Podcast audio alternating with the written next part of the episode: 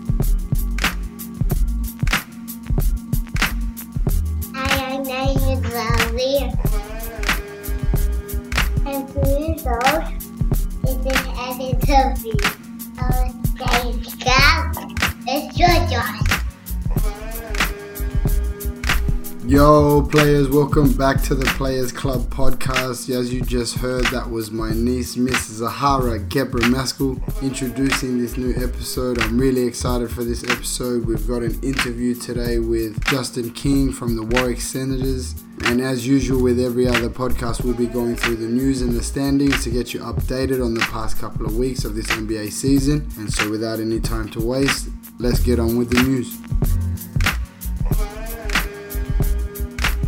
Episode 3's news starts with one of the strangest stories I've come across as an NBA fan the Dion Waiters situation in Miami. Dion started the season suspended for the season opener for unprofessional conduct, which was for complaining on the bench during the preseason finale and also refusing to complete one mandatory weigh in. He then served a 10 game suspension for conduct detrimental to the team for a series of issues, which included complaining about preseason playing time social media shots directed at Coach Spo and also rookie Tyler Herro, plus, plus a panic attack on the team plane after eating edibles. Had to be careful though. Had to be careful because weed is getting stronger every two weeks. And these ain't sending out memos or bulletins or nothing. Just strong for no reason. Already at this point, this was the first time I'd ever heard about a player being suspended twice in one season. But it gets worse. He is now currently facing his third suspension of the season for posting a photo on a boat after calling in sick. You are so dumb. You are really dumb. For real. As you can imagine, the Heat are looking to trade him ASAP. With the Heat looking good to start this season, with a lot of chips available for them to make a move at some point, it's almost guaranteed that Dion will be playing for another team. Do me a favor, please. Get out of here. Get out of here, man. Shit, I'm saying. Get, get out of here for real. I'm saying, get out of here for real. I'm saying, get out of here. Now that we've passed the unofficial start date for the trading season, as teams are now able to trade free agents they signed in the offseason, look out to see more trade rumors coming up. The Warriors are unlikely to move D'Angelo Russell this year, while the Detroit Pistons are now looking to move Blake Griffin, but due to his poor start to the season, aren't getting the offers that they were expecting. The Spurs, who are also struggling, are now taking on offers for both DeMar DeRozan and LaMarcus Aldridge, with a possible reunion with the Blazers for LaMarcus. The Blazers are also active in the trading market and look for them to take advantage of the fire sale in OKC with an offer for Danilo Gallinari, but also look for OKC to move Steven Adams and CP3. The Cavaliers have made their entire team available for trade except for Darius Garland and won a first round pick for Kevin Love, which they have had some interest from the Nuggets, Suns, and also the Blazers, with the Blazers being Kevin Love's preferred destination. You are now also starting to hear Iguodala's name popping up in the trade rumors with a possible move to the Rockets or Nuggets, but a move to Houston is very unlikely because of all their picks being tied up in the Westbrook trade and the Grizzlies wanting a first round pick for Andre. In other news, LeBron has come out and said that he plans on playing every game this season if he's healthy. I think this bodes well for the Lakers fans of having a successful regular season and finishing the season as the top seed in the West. From one goat to another, Nikola Vucevic is back from an ankle injury after missing 11 games. But in all seriousness, from another possible future GOAT, Luka Doncic is out for two weeks with an ankle injury. Probably the best team in the NBA just lost his starting point guard, with Eric Bledsoe gonna miss two weeks with a fracture in his right leg. Charlotte's promising rookie PJ Washington is out until Christmas with a finger injury. Portland's promising season took another hit recently with Rodney Hood now out for the season with an Achilles tear. Probably one of the funnier injuries, illnesses, reasons to possibly miss a game. Andre Drummond, while in Mexico City, had an allergic reaction to an avocado.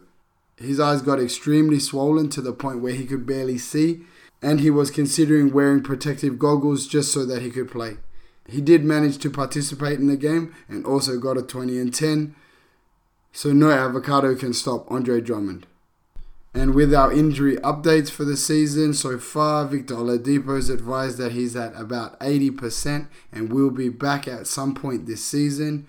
Jusuf Nurkic of the Blazers is targeting a return at the All Star break, and the rumor has come out that KD could return in March if the Nets are in strong playoff contention, but I don't think there's a very strong likelihood of that happening. But an injury that's kind of turned for the worse. There's still no Zion appearance yet, and no signs of him playing anytime soon. With the Pelicans now saying they're going to think long term with this injury, and so I think that's just code name for saying see you next year.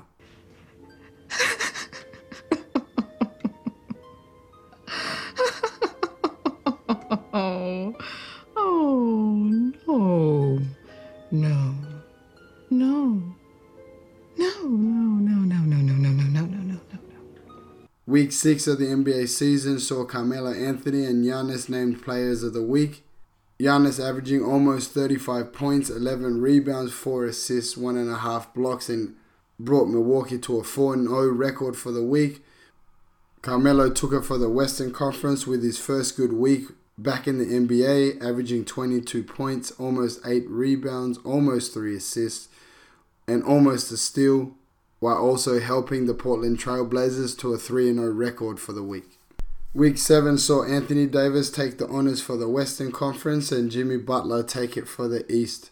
Jimmy Butler averaged 27.5 points, 9 rebounds, 8.5 assists with 1.3 steals, while being a part of a Miami Heat team that had a 3 1 record with their only loss being against the Celtics. Anthony Davis took the Western Conference honors after averaging 35 points, 8 rebounds, 2.5 assists, while also sending back 2 shots per game and taking the Lakers to a 4 0 record for the week, with one game being the 50 point game against the Timberwolves. This is the second award Anthony Davis has received this year, and it's no wonder that the Lakers are still on top of the Western Conference with a 24 3 record. But what's funny, there's no more talk about the Lakers not being able to beat a winning team with their record now being 6 and 3 versus teams over 500. They are then followed by the Clippers with a 20 and 8 record, and then it'll be the Dallas Mavericks and the Denver Nuggets tied with a 17 and 8 record, with the Houston Rockets following them with a 17 and 9 record. In my opinion, these are the five contenders out of the West, and these are the sure locks for the playoffs. As we go down the Western Conference, we see the Utah Jazz with a 15 and 11 season. I believe they are also a lock for the playoffs, but I do not think they'll be contending this year. But the real fight in the Western Conference is the fight for the 7th and 8th seed. It's going to be between Sacramento, Oklahoma, Phoenix, Minnesota, San Antonio, and Portland. At the moment, Sacramento and Oklahoma City are in the last two spots, with Sacramento in seventh with a 12 and 14 record, and the Oklahoma City Thunder with an 11 and 14 record. After a hot start, Phoenix and Minnesota have died down a little bit, with Phoenix being 11 and 14 at ninth position, Minnesota matching San Antonio and Portland with 10 and 15 records. The East is looking top heavy just like the West, with Milwaukee pulling away with a 24 and 3 record and a plus 13 point differential, making them by far the best team in the NBA so far. Surprisingly, they are followed by the Miami Heat with a 19 and 7 record, but with Philly close by with a 20 and 8 in third. We then have the Celtics at 17 and 7, followed by the Raptors at 17 and 8, and then in sixth place, the Pacers with an 18 and 9 record. Just like in the Western Conference, these top six teams are pretty much guaranteed their playoff spots. And really, with the exception of the Indiana Pacers, you have to expect all five top five teams to contend for a finals place. Wrapping up the top eight in the East are the Brooklyn Nets with a 14 and 12 record, and then my Orlando Magic in the eighth spot with a 12 and 14 record. A fun stat about the Magic this year they are 11 and 3 against teams below 500, but 1 and 11 against teams over 500. Unlike the West, there's not really as big of a battle for the bottom two spots, with Detroit in 9th at 11 and 15, Charlotte at 10 with 12 and 17, and Chicago with a 10 and 18 record for the 10th seed in the Eastern Conference.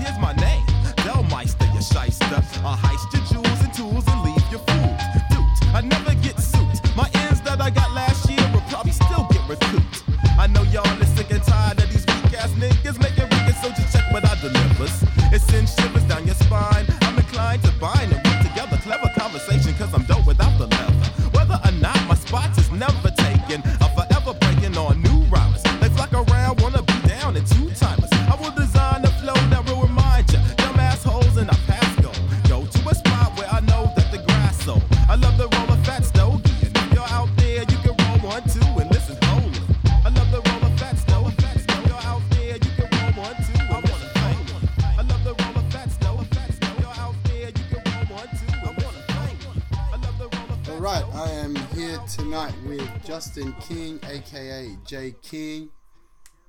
Probably the best basketball player I know personally. Um, I just want to take a second to introduce you guys, or let him introduce himself to the Players Club. Yo, yo, what's good, Players Club? Yo, I'm appreciative of my man Joe here bringing me on the podcast. Uh, real dope podcast about the best sport in the world. Amen. And again, I thank you for saying I'm the best basketball player that you know. That's that's dope. That's dope to hear, my dude. You know what I mean? Um, but yeah, man, my name is Justin King. People know me as J King. Uh, back home, everybody call me J King. It's kind of the name, my nickname in high school that I got. Um, I currently play out here in Perth, Australia. And with the Warwick Senators, this will be my third season in the SBL coming up with them.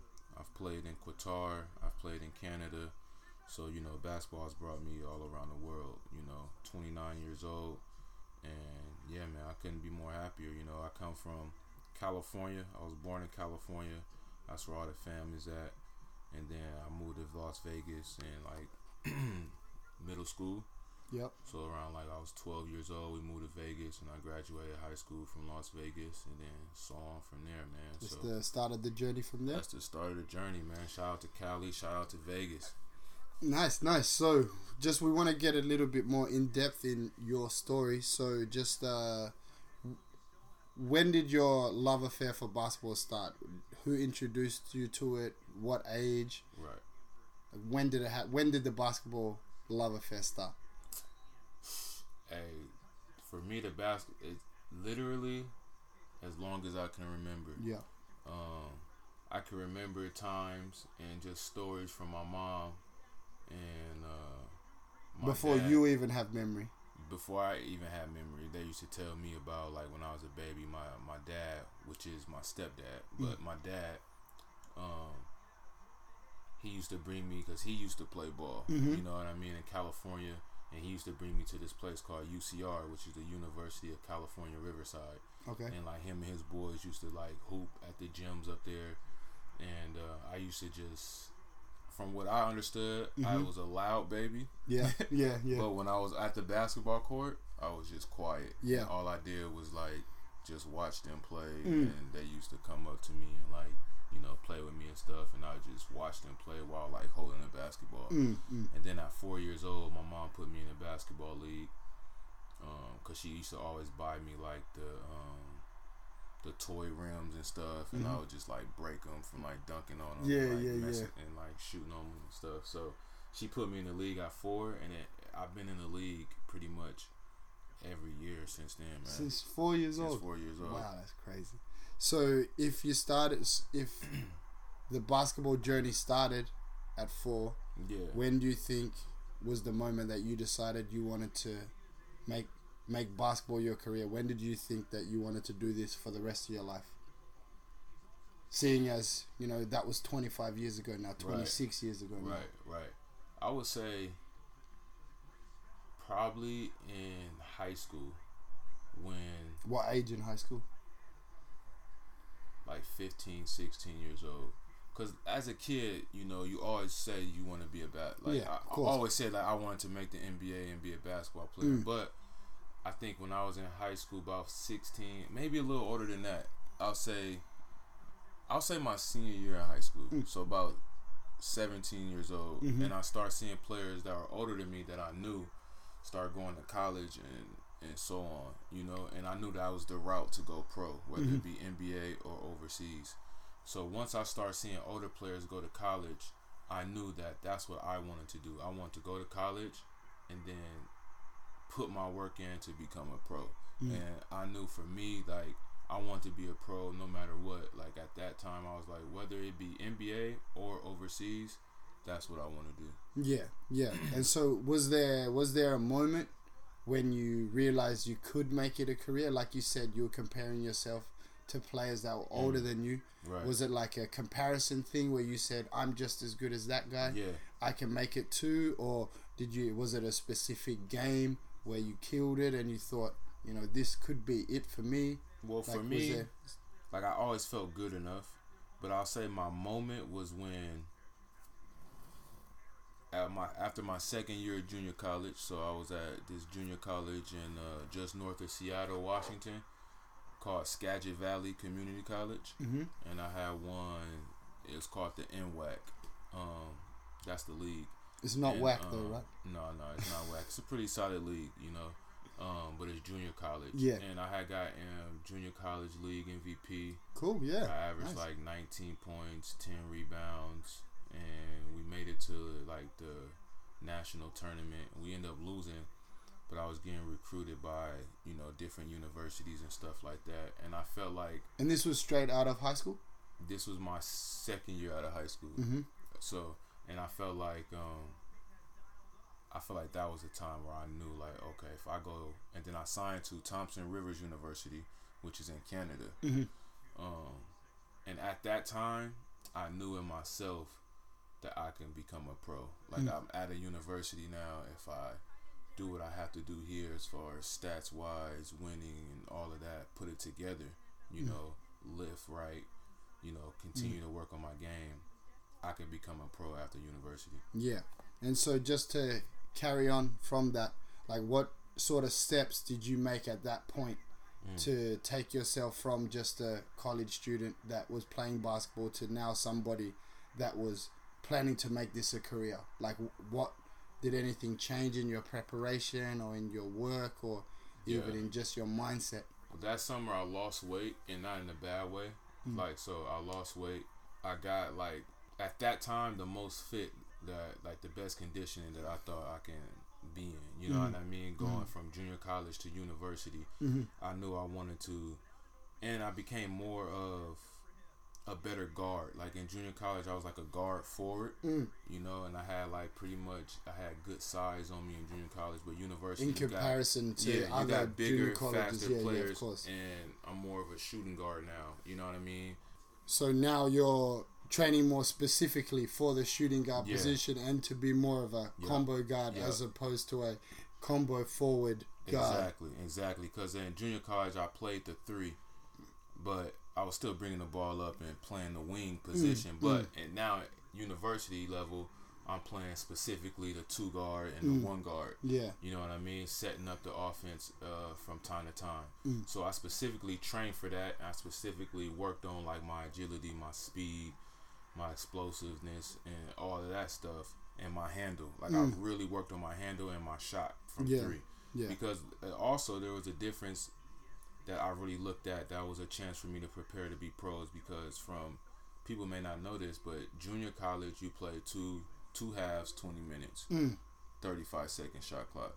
In Canada, in college, and university, they play four quarters, ten minutes, twenty four second shot clock. Mm, quicker I was really intrigued about that because I knew that was that was that's FIBA close, rules. and that's, what- closer to the pros. it's the same FIBA. It's the same rules as here. As Oh, as in as- Australia? As FIBA. Yeah, you know yeah, what yeah, I mean? And yeah. Mm. that's you know that's the international basketball game. So I was really intrigued by that.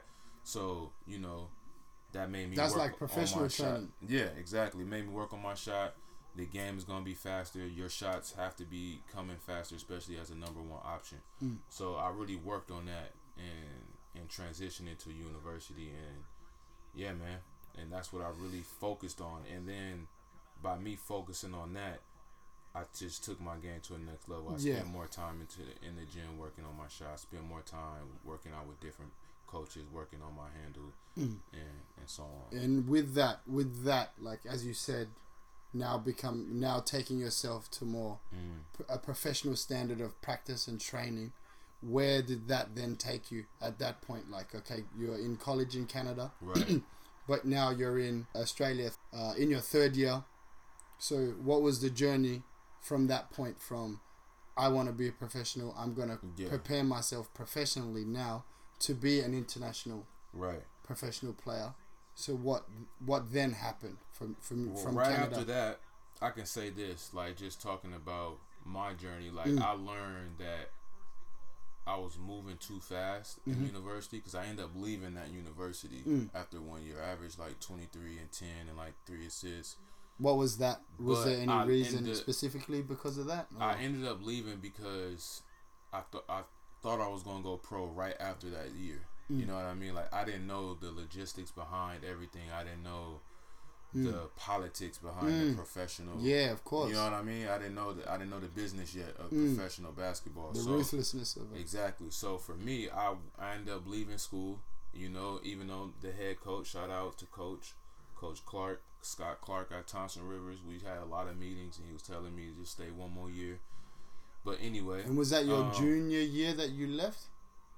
Yeah, that had been Yeah. my junior year, and So I, you had one more year, definitely. I had one more year and two more years in Canada because in Canada they give you five years. Oh, okay. So it was, it's dope. But I had one more year, yeah, that I that I um could have stayed and, and played and like added on to my resume for college Mm. and even got more experience. But in saying that, I ended up leaving. You know, things didn't really go my way. But for me, I learned a lot about the business. You know what I mean? Like I ended up going back to school to Vancouver Island University, but by that time I was already like continuing to work on my game. I Mm. stayed focused and I stayed and then that opportunity ended up coming back to me to go back to school and play another year. That's what I was going to say. so Yeah, you were um, able to keep your eligibility. Yeah, I kept though- my eligibility because I didn't sign anywhere. I didn't do anything professionally. Yeah. And uh yeah, man, I feel like that gave me the ultimate hunger. Like I sat out for like a year and a half. Okay. Like that year and a half I was just at home Mhm. training, you know, kicking it with the boys, but I was like training still in the weight room and I was just like, man, like if I can- Prepping for that next yeah, opportunity. and I was going to a lot of different like these things called like Euro camps where you go, you pay money, and these dudes and they say like you're gonna be seen by this many scouts and Mm. and all that stuff. It's a lot of it, Selling most of it is selling dreams and just taking your money. Yeah. you know, and it's a ton of them now out there in Vegas, even more than before. And yeah, so I um had a lot of tryouts, and then I also had some things which was the D League at the time, but now the G League. Yeah. I had a few stints with that that I was being promised from coaches, but none of that stuff ever ever happened. So I was learning politics in the basketball business while I was out of the game. Mhm. You know what I mean? And that gave me a lot of fire to want to get back into the game. And there was times where I felt like I should stop, but then there was times where I was like, I'm not. You know what I mean? I'm not Yeah. gonna stop. And that that just gave me the fire. Then once the opportunity came to go back to school. I knew for a fact that was my opportunity to get overseas or Mhm. get into the NBA or Mhm. whatever it may be to go pro. Like, Yeah. And because I stayed on it, I stayed when when the when the call came to go back to school and hoop, I was in shape. I was ready. Yeah. And so it wasn't like get, it wasn't getting no, ready. No, I wasn't like out of shape and nervous. Like oh, so when I got the call, then I even got in more shape before I got there. So Even more good. prepared. Yeah. But just going back uh, to those tough moments, I I know you said you were, you were even more motivated by the time off, but were there any moments or any moment in particular where you kind of thought that maybe the dream was over, and that maybe it might be time to get a real job? You know, like maybe the the basketball journey might have ended Mm. at that point. There was definitely some of those times during that time um, where I felt like that, and then I maybe had like some family maybe feeling like that as well. Mm-hmm. You know, but I can tell you a time where I really felt like that, and so I went to Vancouver Island University. I played one more year, year there. I got great accolades, MVP. We end up getting we. I got a gold medal for our conference championship, silver medalist for the national tournament. As Um, in the Canadian. yeah, the Canadian League. Um, silver medalist. We lost by six in the national championship. I was hurt, but after that season, I signed to play in Melbourne. Mm-hmm. Uh, and that was my first pro contract, and I went out there. Who was that for? The Oakleigh Warriors in the Big V in Melbourne. So that's like the league below the NBL. yeah. the so same you got equivalent you got, of you got SBL right the now, or- NBL, then you got the NBL one, and then you got the Big V. So it's like it's like three or four different leagues in Melbourne, but they're all pretty pretty good competition. Mm-hmm. Would you rate it the same as the SBL here, in, or would you well, the say that Big SBL here is the biggest league in WA. Okay. So it Big V isn't the biggest league in Melbourne. Okay, there is one above that. Yeah, this call well now they call it the NBL one. Okay, Then that's the biggest league down there. Mhm. But the Big V is still like a good yeah, a good solid league. And that was my first pro contract and I went out there and it really wasn't even like as far as money goes, it wasn't really that much money involved, you know, but it was a chance for me. the I looked at opportunity it, was worth it for it was worth it, you know. Mm. I was like, this is my opportunity to start my professional resume. Mm-hmm. You know mm-hmm. what I mean? Yeah. and that's what I did. And I led the league in scoring. And then the year after that, I ended up leaving that team. After that season, I didn't have a contract for like another year and a half, Wow. almost two years until I came to Perth. And that was the moment where I felt like maybe I just need to give it up. And Where were you at this stage? So you were in Victoria, contracts up. Yeah. You went back to Canada. You went. I went back to Vegas. Yeah, yeah. Yeah, went back to Vegas. Was living with mom and pops, and yeah, man, I was working at a bunch of different jobs. You know, doing like security, doing working in like restaurants, getting tips and stuff like that. Mm. So at that time, you were. You did have a real. I had a job. job, Yeah. you know, but I didn't like look at another career type job. I was just like Something to little Mm. fill in the hustle gaps. jobs, you know what I mean, while at the same time staying, staying, Being fit. able to stay in shape. You know and what I being able mean? to put in the time. and emailing like different agents and coaches and general managers all around the world. You Mm. know what I mean? And um, but that was a time where I really felt like you know maybe you should like get into something else. And I didn't know what I was gonna get into, but you know I definitely had those thoughts around that time. And it was a it was a struggle mentally because uh, it was Mm. Yeah, times where I of even course. That's to, when the dream. You start Yeah, seeing man. that dream crumble talk to some of of my closest friends like bro I think I'm gonna hang them up and this and that and What age was this for you? I was like 20, 26 Mm. at this time. Yeah, I think what uh, some people, I think, struggle to realize with athletes, it's that that moment when it's no longer in your control. Like Yeah. everything, everything that you did, you thought was the right thing, but then even still, you're not getting that result that you expect for the work Exactly. and for the time that you've put For in. all the time you put Mm. in, bro. Like me, I felt like I was like, man, like I put in more than enough work. You know what I mean? And then when I go to these gyms, like in Vegas is a great spot in the summertime. Like every hooper, NBA, overseas, college, like all the hoopers are in Vegas during the summer. So like the Vegas open runs like are crazy. You know what I mean? During the summertime. So you playing against these high level competition and I'm still killing. You know what I mean? I'm- Mm-hmm. I'm still giving people work. You know what I mean? So in my head I'm like I should be playing somewhere. These guys playing somewhere and I'm still busting You're still them. here. Yeah. you Yeah. know what I mean? Like Yeah. I should be playing somewhere. So and it was that kind of like where the politics kind of slapped slapped you in the face a little bit It- again where you felt where you could see big time. Yeah, where you can co- where you're starting to compare yourself with others in different positions and thinking Mm. like how come they got the opportunity Right. You start to do that mentally. You know what I mean? And you start to second guess yourself because you're like, man, I'm. is there something wrong with me You know what I mean? Am I? You know, like for me, I always felt like I was that good. But then sometimes when you don't get that opportunity, you just think. But then also, I'm just glad I stuck with it. You mm. know, I'm glad that I didn't fold. I'm glad that I always stayed in shape. So when the next call came again, just like for Vancouver Island University, when the mm. next call You were came, ready for I it. was ready for it mentally, physically, spiritually. You mm. know what I mean? Yeah.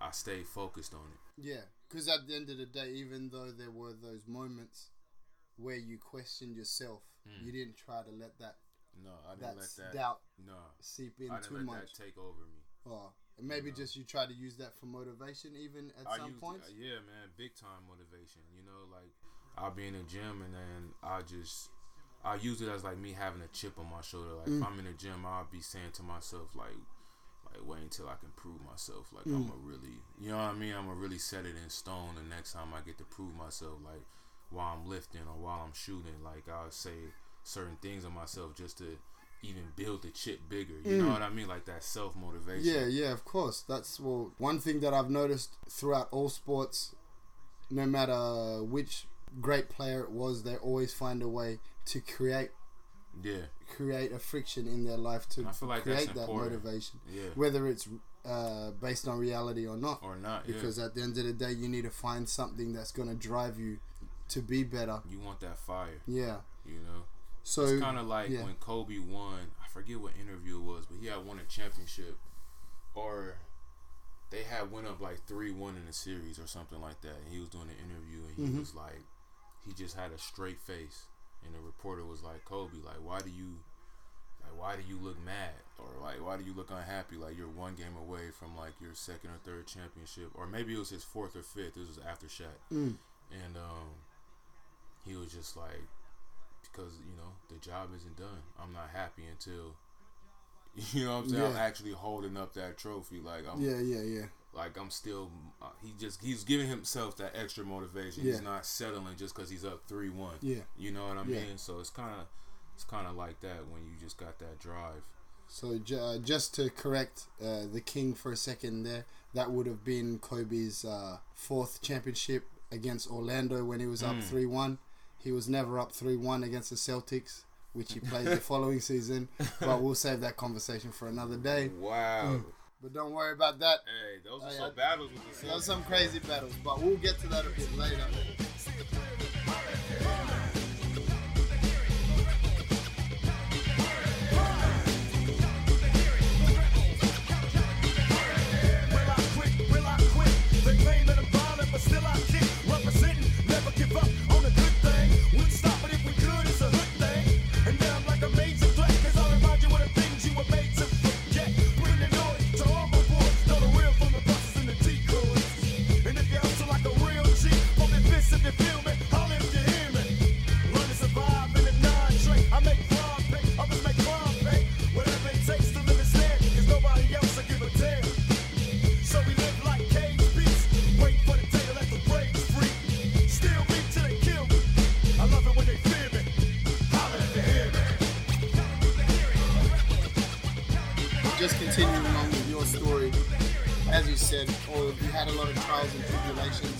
Right before you got the opportunity to come to Perth. So just tell me about this opportunity that you have in Perth now, Yeah. how that came about, and just what's your thoughts about basketball being after being in Australia and specifically in Perth for the last three years. Mm-hmm. What are your thoughts about basketball in Australia, and you know the people around basketball, the you know the the structure of basketball here. Right, right, You know, being in and inside one of the bigger clubs in WA. right. Well, I'll say this: like the moment I touched down in Melbourne, I respected the game of basketball out here because similar to Perth, but even in a bigger way in Melbourne, like each gym has like, bro, like six to twelve full court basketball courts. You know what I mean? Like you mm. got these big clubs that you don't see that back home. You know what I mean? Like like back home, everything is structured through high school. Then you have AAU, mm. and AAU teams travel. They don't have like a club. They're just based at you mm. know like a building. Yeah. So for me, basketball in Australia, like I, I like that structure better, almost kind of better than high school structure because I believe like year round you get to play, and then year round like different players have an opportunity to have more of an opportunity where you get cut from your high school team. You don't have a chance. You don't have that chance for half of the year until you get to AAU. You know what I mm, mean? Like yeah. you can work on your game, but I mean you're not gonna get a chance to be seen until you get to AAU. Where here you got you know most of the year when you're playing, and then you got like state champs. You got all these opportunities to kind of get in basketball, In pr- structured basketball, too. structured basketball to prove yourself. You know, so in, in regards to that, I like how you know Australian basketball is set up for the youth like that, Mm. and um, and then not only that, like each club has professionals, whether they be local professionals or or or international professionals like myself. I Mm. Yeah. can come in. I'm signed to the Senators, but I also can coach the youth. Mm. You know what I mean? And and even it was even like that in Melbourne. Like you have a lot of players, you know, doing extra things in their club. You know what I mean? And those young, those the youth get to see that and get to experience that and get to hear kind of like the stories of how to become a professional or how to become a good basketball player kind of like an apprenticeship yeah, of sorts. You know what I mean? Mm. So like, and, and you don't get that in the states. Like, you don't get to meet professionals. You're only I mean, you surrounded do by- if you're only surrounded by you go young to the, people. Yeah, if you go to the gym, 24 hour fitness, and you happen to see a NBA player or overseas player there, and then you talk to him. But as far as But like even still, that, actually talk, getting that, conversation might that only be for five yeah, minutes. Right. As far as getting that one-on-one training or doing a camp with an actual professional Hmm. from a different country, getting that knowledge of hmm. the game, I feel like that's huge. You know, that's huge out here, and that's mm-hmm. that's one of the that's the biggest difference I noticed for basketball mm-hmm. from the states to Australia. Do you think? Do you think in terms of that structure, it can equip players a bit more to deal with the ups and downs of what's happening Yeah. or what is happening in America Yeah. for basketball players. So Because- if, if you are a kid coming up from Australia who thinks he has the talent, Right. who thinks he has the ability, that wants to give it a shot, but then also maybe doesn't have the opportunity to go to high school in um, in America, will, Right. and will have to um, go through the structures of Australian basketball Right. up until before Well, going to yeah, college. I think so. Just because, like, if you get to learn from somebody that's been doing it, Mm. I feel like that goes for anything. You know what I mean? If you get to learn from somebody that's been doing it, and you take that information in and you apply it to yourself, Mm. it can get you over a lot of hurdles, and you can surpass certain pitfalls. You know Yeah. what I mean? Where Yeah. players back home, the players that aren't like on ESPN ranked in high school and all that, talk about myself to that. Like I went through a lot of different pitfalls because I didn't know the game. I didn't know how, you know, to prepare as a professional until I actually wanted to become a professional and I was doing my own thing. But then when I became a professional, you know, I started learning even more. Yeah, You know, and so, like- understanding that there's more to it than just so playing. like players here, you know, you got players that grew up in a club. Say a local player grew up in one club, and then they go to the NBL, but then they always come back to their club. You know After what I the mean? NBL. After the NBL season, and they're doing coaching, they're doing talks. So these players get to hear that. Mm. You know what I mean? And they get to they get to experience like what it's like and what not to do and what to do from an actual professional Mm. player. Whereas you know players in the NBA, it's harder to get a player in the NBA. Like a lot of these dudes do go back to their high schools, but Mm. not a lot of them don't. You know what I mean? And then there's only so many players from certain type different high schools that go back. You know what I Mm, mean? yeah, so yeah. the majority of kids coming up to play ball aren't getting that exposure to Yeah. professionals. But then, do you also think the downside of that is because the goal at that point in America is the NBA? Yeah. If a player does come that's also in kind of your situation, no disrespect to you, but then the kids don't take much attention to it because their expectation is NBA, Is NBA and NBA only. So Yeah. anyone below that, they kind of scoff at and be like, "Oh, you don't, you're not, you can't help me Mm. achieve my dream."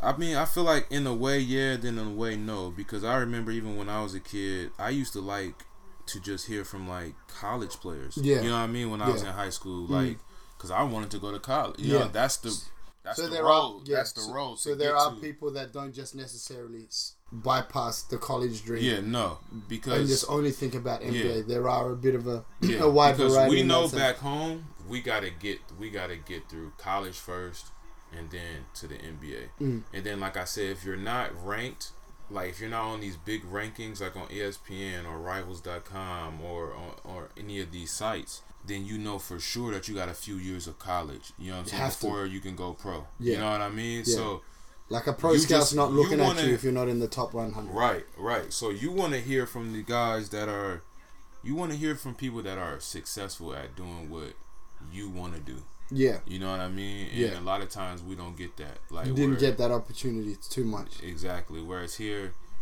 you know, not every club has the big NBL star, but then there's a lot of clubs who do have those NBL guys, or even Some guy that's even like Europe. SBL, like like guys that play SBL, like that's a pro level. Mm. You know what I mean? We don't have we don't have that type of level in America. Like we have the G League.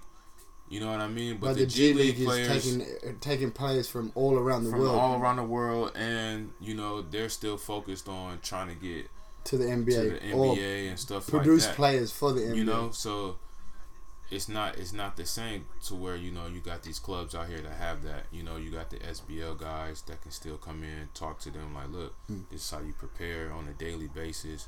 You know, you can have a game on Friday, then you go coach and talk to the kids on Monday. You know Mm. what I mean? Yeah. And I think So I, I a bit of a just think that that is the biggest difference. You Mm. know, and when it comes to the youth, I feel like it's it's real beneficial. You know, to it gives you that route. Like if you want to be a pro in Australia, you know you can get to a certain level. You can play. Say you're in WA, you can play SBL. Mm. You play good here, you go to NBL. Then you play good in NBL, you go to You NBA. go anywhere. Yeah. You know what I mean? There's a possibility, yeah, yeah. for sure. and then you can have a career, a good career in the SBL. Like you know, these players are still getting paid. You know what I mean? Like a lot of these players may have jobs also, but then Yeah, making subsidizing that job. You Yeah, what I mean? exactly. They're making extra money, half of the year to play basketball. Yeah, and that's You free know? money, really, if That's you're a basketball money. player. Like, money.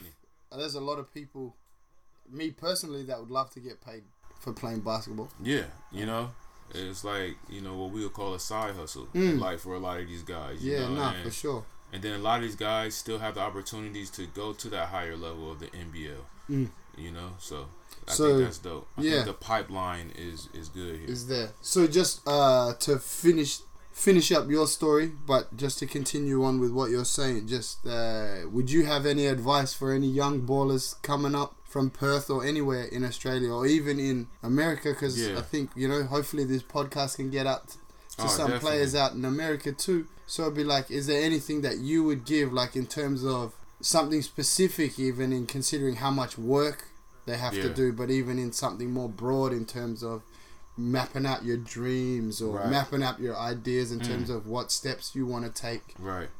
and what steps to take to m- make a career out of basketball if you're at that sort of athletic ability. Yeah. Um, I would say, man, for one, I would say follow your heart and follow your desires. So if that is your if that is your dream, if that is your desire, is to be a professional basketball player or Yeah. a professional athlete in general, like follow that. Don't let any of the outside noise or even the negative inside thoughts Mhm. get to you.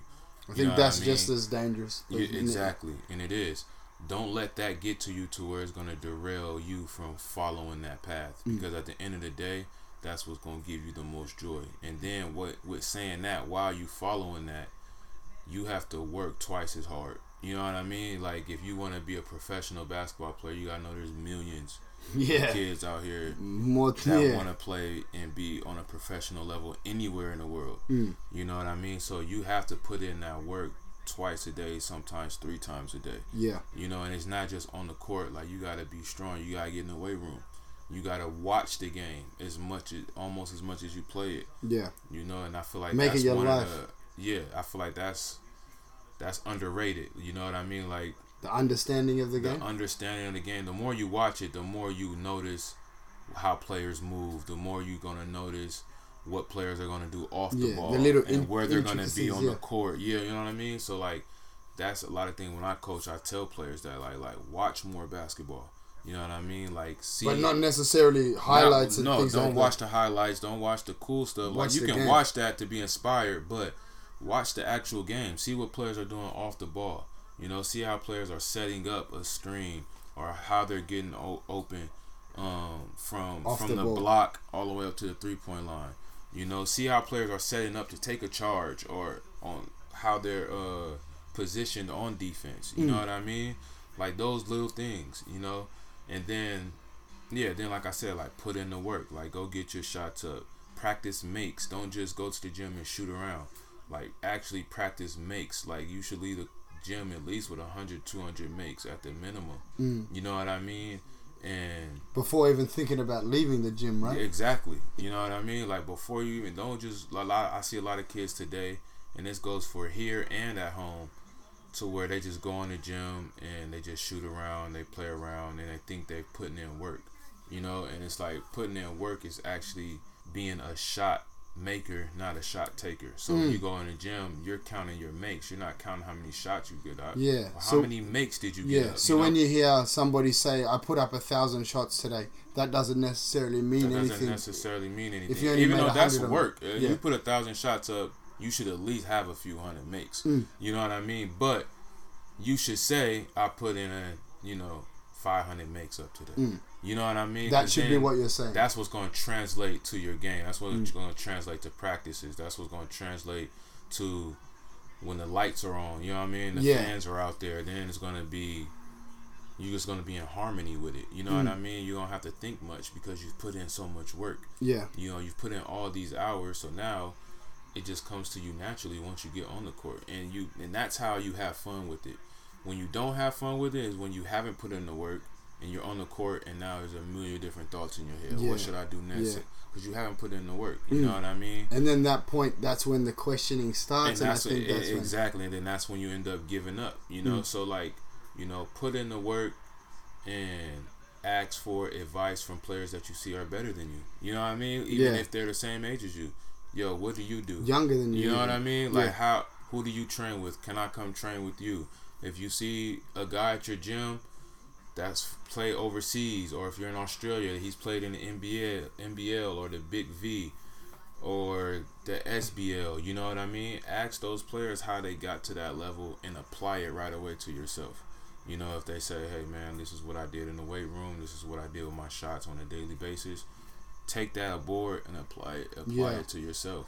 So don't stop learning, even No, though you no, think you might be continue. at even myself i'm still learning like i was talking to you before we started this podcast i'm listening to the gilbert arenas podcast and he's up my um regiment you know what i mean what i do in my off season he's i'm doing more because i learned from him Mm. Yeah. what he did when he was in the NBA. because now you're seeing what the I mean? standard in terms of what's expected just to be just to be a decent player in the NBA. In the but now a great you know player I mean? is telling you the work that he put in. exactly So if you have an intention of being great in whatever position you are, you have to expect to be able you to have to put in that that same sort of work You to get any sort of result. Exactly, and have the humility of, of, of asking Mm, people. that's you good, know what I mean? yeah. You know, like don't like I don't care how good you are. I don't think you're too good to not learn.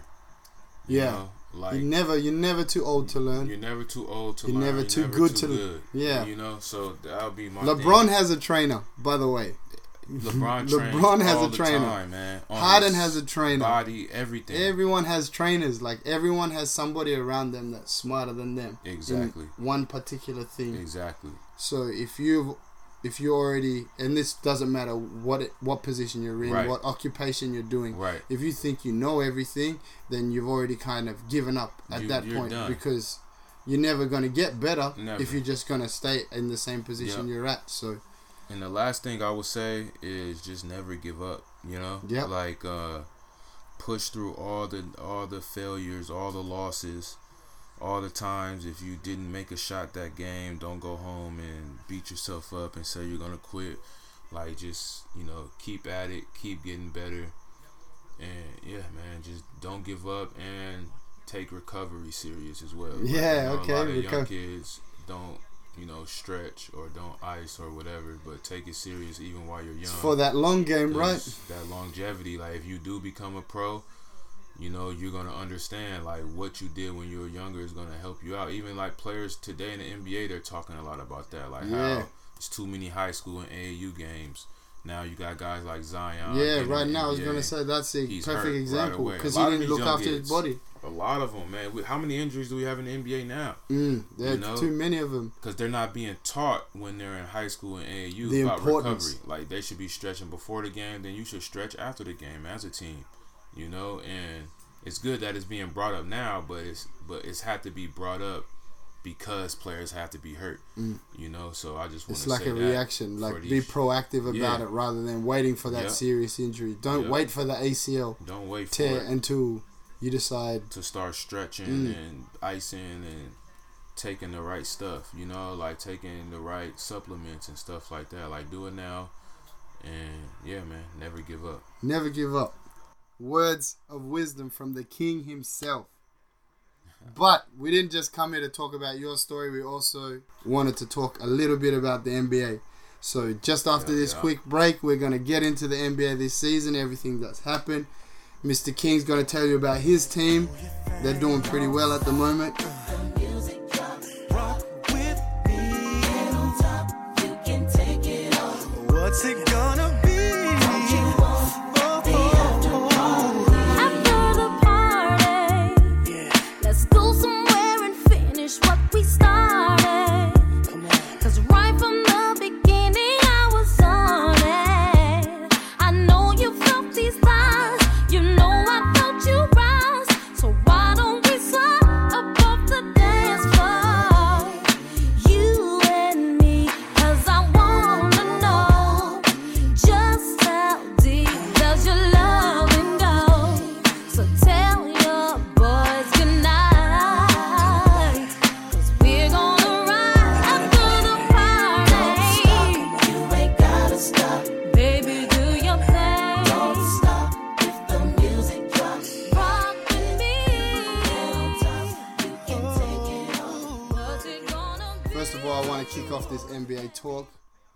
best team in the West, your team, the Lakers.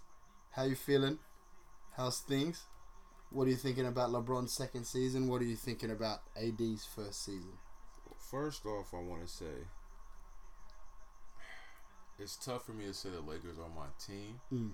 but LeBron is my guy, and I do want LeBron to win. So I guess by default, By default, it's your team. but I did grow up hating the Lakers. Hating the Lakers. My apologies.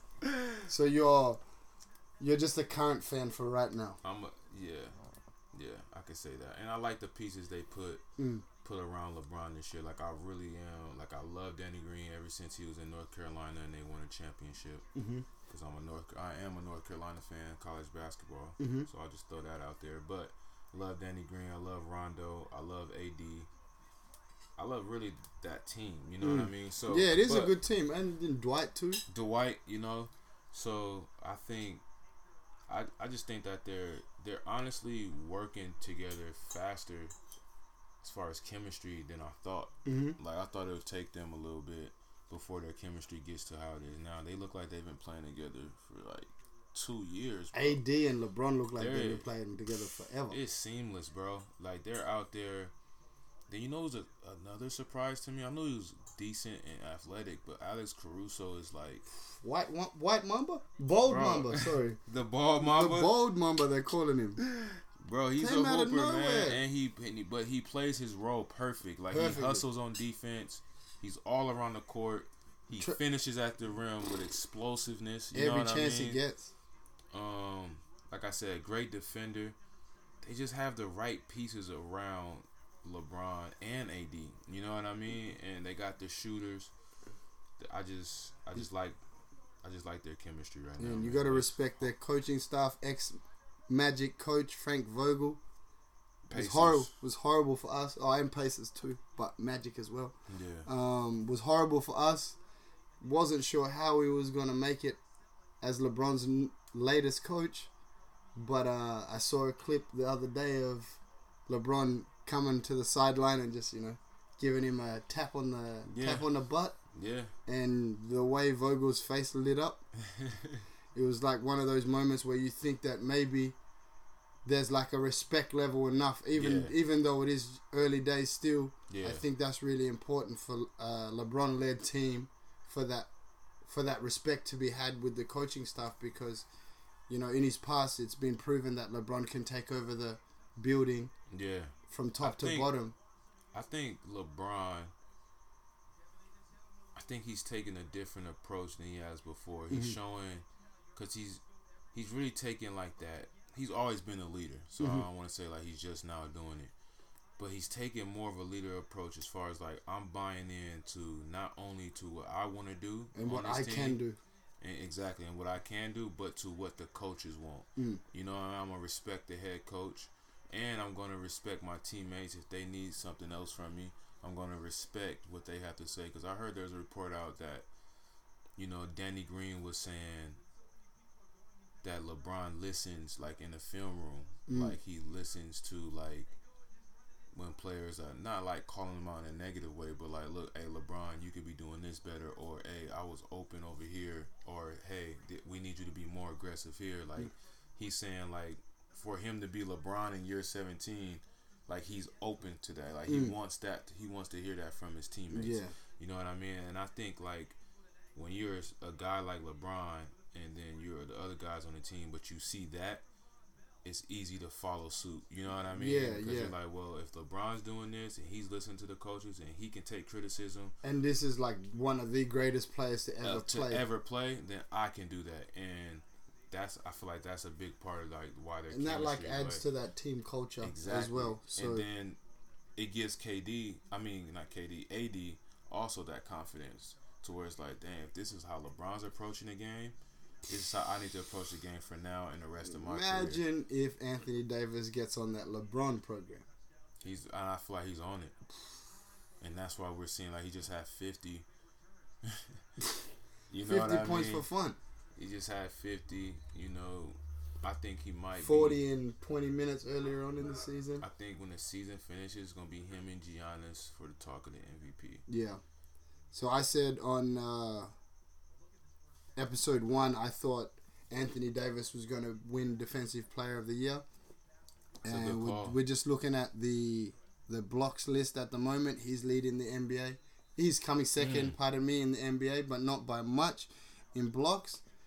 Uh, he's also And if I'm not He's mistaken, also twenty-seven point seven points, nine rebounds. You know his three-point percentage is a bit weak, but at the end of the day, he's not really that important of a three-point shooter for this team. When you've got Danny Green, when you've got Troy Daniels off the bench, you've still mean- got Kuzma shooting.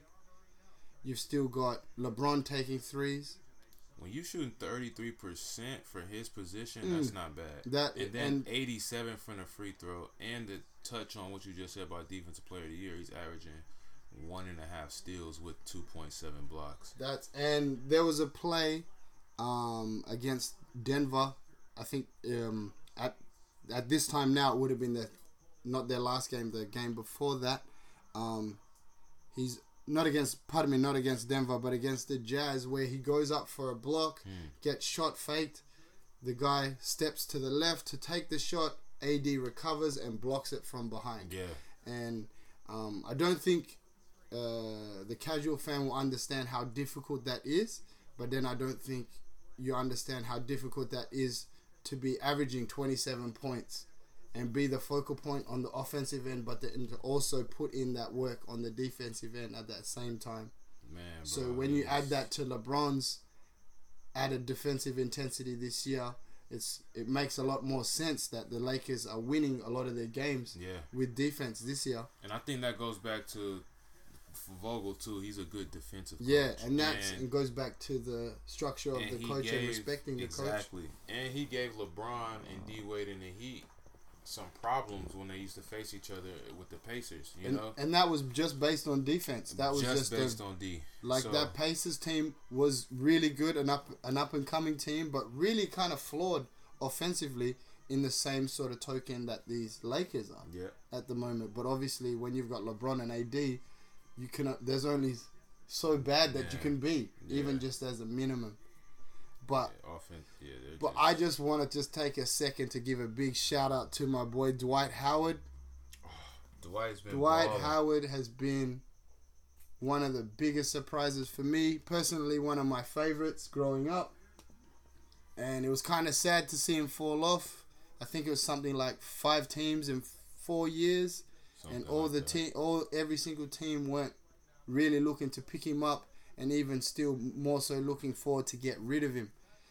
And for him now to be a one part of their center tandem with another sort of outcast in JaVale McGee, Right. you know, AD doesn't want to play center because that's obviously a longevity thing. But to have those two working to, in tandem, pretty much playing 20 minutes a game each, you know, almost averaging, both of them almost averaging a double double, both of them getting a block, and always providing that defensive center at all times for the Lakers is just, you know, also propelling them to this best record in the West. No, And I think, and that was one of the more underrated signings when they lost DeMarcus Cousins because they were obviously expecting a lot Uh, of contributions from him. And the thing is, they signed him. They signed a hungry Dwight Howard that Hungry. wanted to prove. You know, he wanted to prove himself. Mm. You know, and I feel like kind of even with like Rondo t- as well. You know, he still wants to prove himself as a championship player. Mm. Yeah. But specifically Dwight, like like you say, he's been bouncing around the league. And when he left LA the first time, Mm. it was a On lot of negativity. terms. You know what I mean? And the fans didn't like him. You know, Kobe didn't didn't too much like him as a Mm. player. Mm. So you know, and fans thought he was just like a cupcake type of guy. Yeah. you know, like always smiling. If things going wrong, Didn't he's actually still care. kind of smiling. Mm. And so now he's got that. He's got that role to where he can just be really what he what makes him great a Mm. defender and a rebounder Defender and a rebounder, what a I roll mean? man on that pick. and Still can dunk the ball, still, can, catch the ball at the still circle. catching the glass catching uh, blocks off the glass Oh man, he looks in the best shape you know what I mean he looks So, ex- he he looks solid, better than bro. when he was younger. him McGee and AD man like that's gonna be tough to deal with in Like a you, s- seven game series you see, you see them if you have two of them on the court at the same time, you you're not gonna get any easy layups. And at the same time, AD is the perfect power forward for this NBA because he can shoot the three, and you have to respect him all the way out to the three point line. But as well, unlike the other halfway centers, power forwards, or even small forward power mm. forwards, the, these hybrids, he can take you off the dribble, but then post you straight up and then beat any man on the block if you leave him one on one. So I think they've just made it. They've created this team in a way that kind of goes against where the NBA is going in terms of small ball. Yeah. But I think they have the perfect player, and I think this is why LeBron pretty much asked them to trade the To whole trade, team yeah. for this guy Yeah. because um, He's seen. He's a. He, I mean, I think LeBron's the highest IQ in, in NBA history. Mm. So you know, he's seen this before it happened, man. Yeah, and I think uh, going back to your to your point about your story and about the adversity that you faced, and um, how that drove you, and gave you that motivation to succeed even more. I think what makes this uh, what makes this Lakers team even more special is they've got a lot of players that Yeah. face that adversity in one way or another Exactly. in all sorts of different situations and scenarios that are driving them. So, like, firstly, LeBron with his season last year, Yep. he keeps talking about washed king. Yep. Like, even though it is a bit of a repetitive sort of theme that he's doing, that is still major motivation because you got to remember all of last year, he went from being the best player in the NBA to now people questioning him, Yeah, man. Which but is crazy. it had nothing really to do with him. Which is crazy. Then you got AD, who everyone questioned him and his ability because he always played on a team that never did well. He was always injured, never Yeah. on TV, so never no one saw him. But then also you got to understand when a team trades all these picks and all these young players for you, and then question you and say, was it worth it? You know, you got to come out and show and prove. You gotta, you end of prove it, man. You gotta prove it for a full season full and season. playoffs. And like you know, at the end of the day, he's twenty something games in. I think he's more than Oh, shut yeah. up the doubters oh, in yeah, that sense. Definitely. And then you know when you add D Howard to it, you add JaVale, you add Rondo. Yeah, man. You know, there's. Jared good. Dudley's coming in. He's trying to prove something. Hey, Jared Dudley is the perfect veteran guy to have on that team. Mm. So Yeah, Jared Dudley, Rondo, those guys are perfect, like veterans who've been who's been around for a long time. Uh, both also high IQ players. Mm. You know, between LeBron and Rondo, those might be the two highest IQ players in the yeah, game. they probably know You know every I single mean? play from every single season. like when you're going back to the critic, uh, um, Danny Green's comments about Yeah. LeBron taking criticism, you got to understand this is a man who's taking criticism about a play that he remembers specifically. Hmm. Uh, can name every play from almost every game he's ever played, Yeah, and. Rondo's just the same. So that intelligence shouldn't just be disregarded, and to have both of them on the court at the same time Bro, with players as talented as you know Dwight, even though he's older, but more importantly Anthony Davis, and like just a another little fact that I think hasn't been talked about. Anthony Davis had his best season for New Orleans that one season Rondo played with them. Yep, he did. So He did. That had to have played a part with them bringing Rondo back. And then now, obviously, Rondo being back from injury, you have to obviously expect Yeah. Yeah. games like today where you see AD just absolutely dominating and Man, doesn't look like there's anyone that could even stop him, even in the slightest. And today not. was against Karl-Anthony Towns, so Yeah. There's you know you gotta expect stop you gotta expect Karl-Anthony Towns to do something, but He can't, bro. no one can really. Nobody has this drive right now that these guys, the Lakers, have, man. And it's just, I feel like it's just going to continue. It's going to continue to develop, man. I feel like even right now they're at a further, because everybody talks about the top two teams being the Clippers and Lakers. So I mm-hmm. feel like they're Clippers are really good. Don't get me wrong, but I feel like they're just a lot. They're more ahead right now. Yeah, as far yeah. as chemistry goes. yeah. It's- I think obviously the Clippers of having having a bit of a studded start to the season. Yeah. With obviously Paul George coming back and uh, Kawhi in and out of the team, but I think for sure, even though it was my prediction, I think it will be a an LA Yeah. conference final, and pretty much as even though I said I believe the Lakers are going to go through from the West, I think it's going to be a lot. It's going to have to go to a game seven. Yeah. So if it goes to a game seven, really, you have to expect Yeah. anyone can have a chance at that point. Anybody can. Anybody can. But it then- is it is Bron. Mm. But Playoff Bron's Bron, there, bro. Playoff Bron. Is I a can't wait to see him. I can't wait to see him. I can't wait to see playoff People Bron forgot with about playoff, playoff Bron. AD because that's going to be something. That's going to be like people are going to compare that to Kareem and Magic Johnson. Like obviously you can't really compare anyone to those two historically, but I think the way LeBron's been, Yeah. I think he more than more than matches either of them. And I think if we give Anthony Davis this opportunity to be on a good team and be on the main stage and show his talent in the big moment, Yeah. I think you're gonna have to start comparing him to somebody as talented as Kareem because in terms of skill and ability, Anthony Davis should be He one of the greatest on players. both sides of the floor. Yeah, man. and that's I think what people are gonna start understanding as the season goes along Yeah. is how truly talented he is on both sides. And then when you add, as we said probably earlier before the podcast, the greatest point guard in NBA history, NBA history. LeBron James on the same James. team, orchestrating everything. You know, you've got Jason Kidd on the bench as an assistant coach. You know, That's huge too. That's huge. you know, you really gotta, you Like, know, Jason Kidd has been there. You know what I mean? He's been to finals. He's Been around one the block in every way, lost the- finals. Yeah, he's one of the best players in NBA history. uh, another one of those smart people. point guard. So he sees the floor differently. Like players like LeBron, AD, Rondo, all these players are gonna respect somebody like that. So it's the perfect person to have behind Vogel and to have that voice behind what Vogel is saying and behind and to get players to buy in to what they're trying to do. Mm, Yeah, know? and I think it's just the way they've set it up this year in comparison to last year, where they took that leap of faith with all the young players, was there wasn't any structure or there wasn't Yeah. really a goal. And I never seen any. I didn't see anything blossoming out of Lonzo Ball and Yeah. Ingram, and I, that was just my opinion. Even though Hmm. everybody else seemed to like think that Le, Le, uh, Lonzo Ball was the next big thing, I didn't think he had the NBA game Mm-hmm. that was going to translate that well. Because you know, point guards, you got to be as much as you have to be a passer, you have to be a good scorer in today's game. Yeah. you know what I mean. Yeah. And if you can't spread the floor.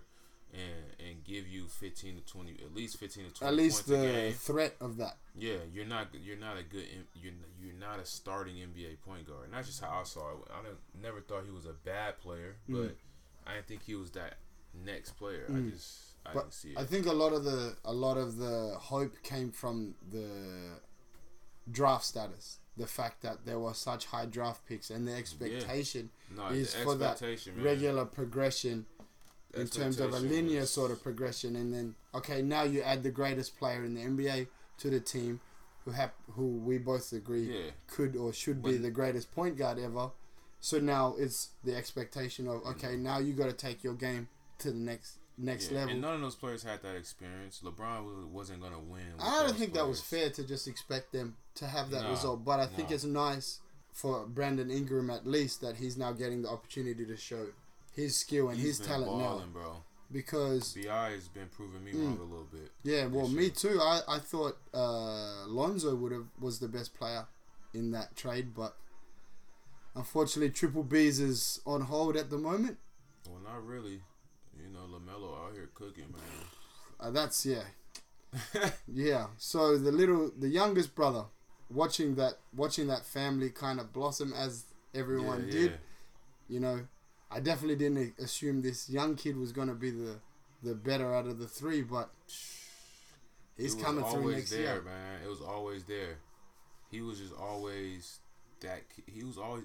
The thing about hoops is if there's like brothers or like the little homie, the, the youngest one's always gonna be better because He's gone through it all he's them. seen it all and he's gone through it all. He's been playing at a older age. He's been playing against older Since he was 12. Since he was 12, 11, 12 years old. Yeah. You know what I mean? Playing varsity in high school, Mm. playing AAU Playing the on the street age. ball too, street ball games Yeah. with adults as well. Yeah, so it's like, you know, and he was getting buckets, you know, and he was just learning through all those ups and downs. So Mm. Those You know, trials. He ready. had he had he had a bit of a crazy He- upbringing. Yeah. But then that's also put him in a position now where he's seen so many different types of Exactly. defenses. He's seen so many different types of players in terms of physicality, just even preparation, Yeah. being around different sorts He's of. another one of those special players with a really high IQ. Mm.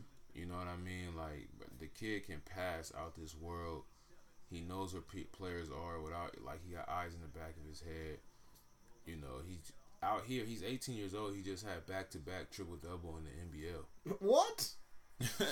What? That's you know You don't have, and of. I think what people got to understand is that doesn't happen it does in the NBL happen no. because the game just doesn't allow it. It's not. It's not that type of game. Mm. It's not that type of game where you get enough shots or you get enough opportunities just to get ten assists on Yeah. the regular, or even ten rebounds as a guard because of the fact that there's always big, yeah big men in the lane, yeah man. and they want their stats too, so they're not giving up rebounds. it's so- crazy. He's ready, bro. I think he should be the number one pick. I don't know. It's early days, man. There's a few.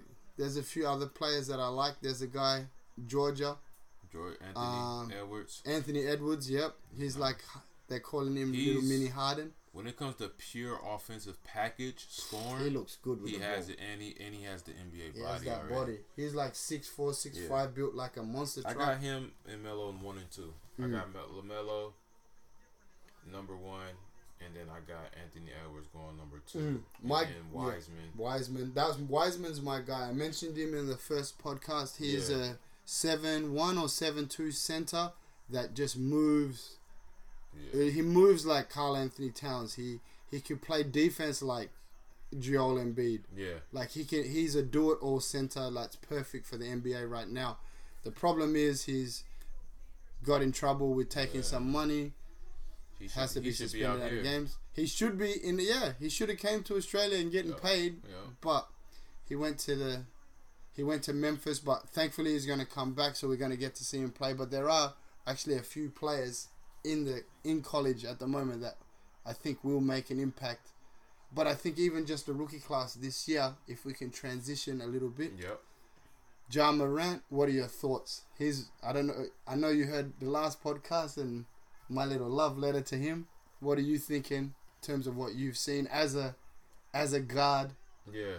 Especially my thing, my big thing with him is as a rookie point guard, you don't expect these guys to make an impact, even though it is on a young team and an up and coming team. Yeah. I think his success right now has really He's kind of blown my mind. He's nice, bro. Uh, I will say he's exceeded expectations, even though he had a lot of high expectations. But he's exceeded them, I think, as far as just like being able to handle that the the pressure of having the expectation. You know Mm. what I mean? Mm.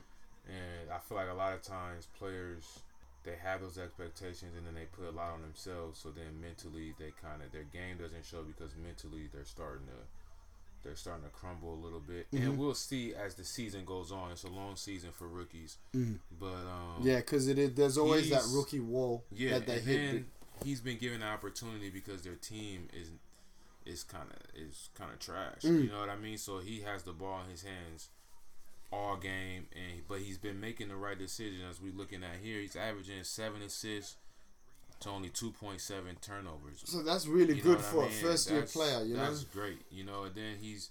I've even watched him at the end of games against a lot of good teams, Mm, making he the right play. big plays. He makes the right play. You know what I mean? So he's a, he's another Whether it's a pass or a shot. a good high IQ, and he wants the ball. Mm. That's another good sign when a when a player wants the ball in their hands at the end, uh, at the end of the games.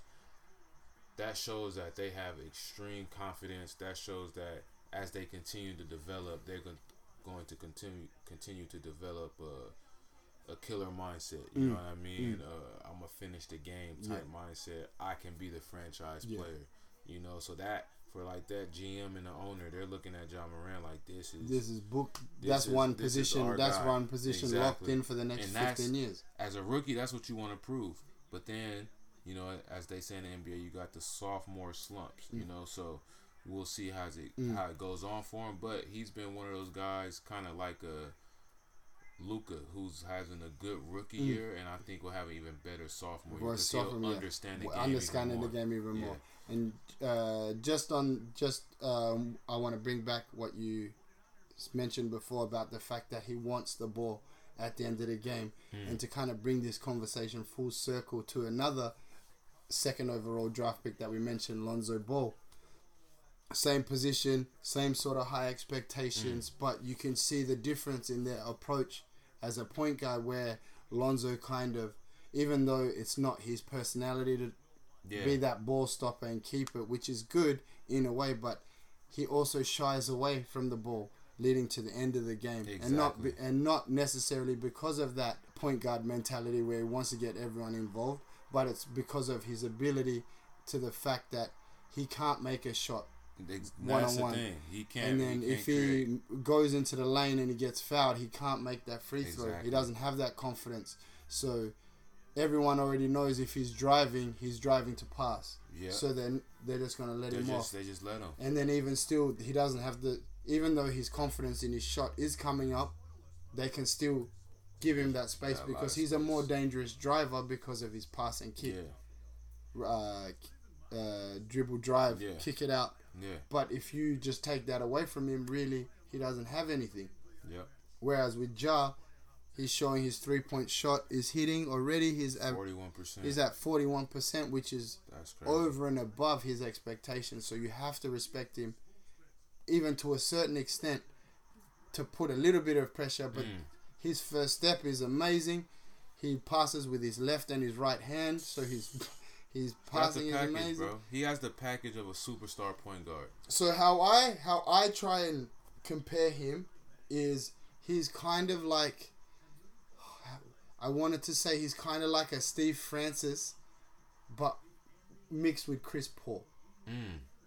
in a way that, That is he a great comparison. he thinks he thinks about the game.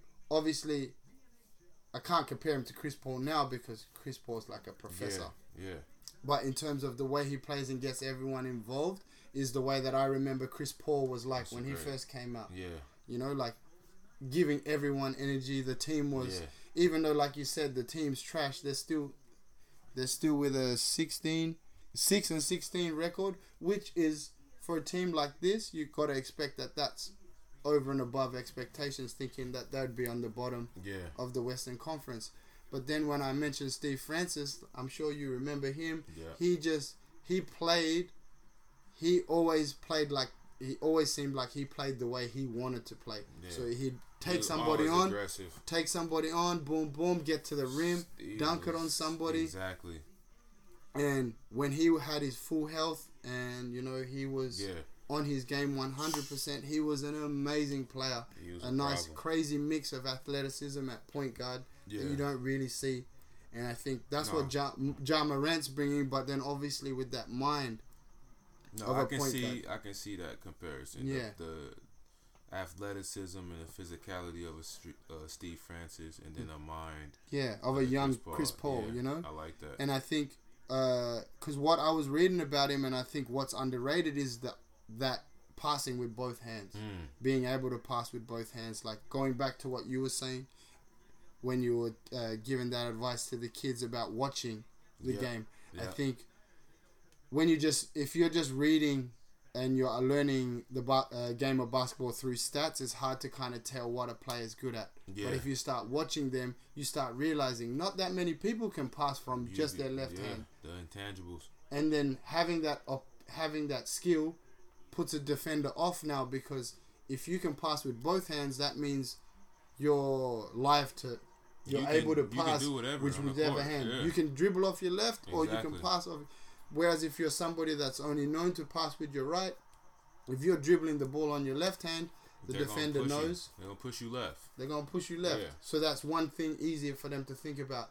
And I think as he progresses, obviously his game is gonna get better, and we have to assume in every way. So that's why, like for me, that's why I'm jumping on that bandwagon now. Nah, I hear and. I'm telling people, you know, get on the bandwagon before it's too late. Like I've tried to put people on game with Lamar Jackson, you know, Yeah, a little yeah. bit of an NFL side uh side track, but he's starting to uh blossom now and I feel like it's the same sort of situation with With Ja. Ja.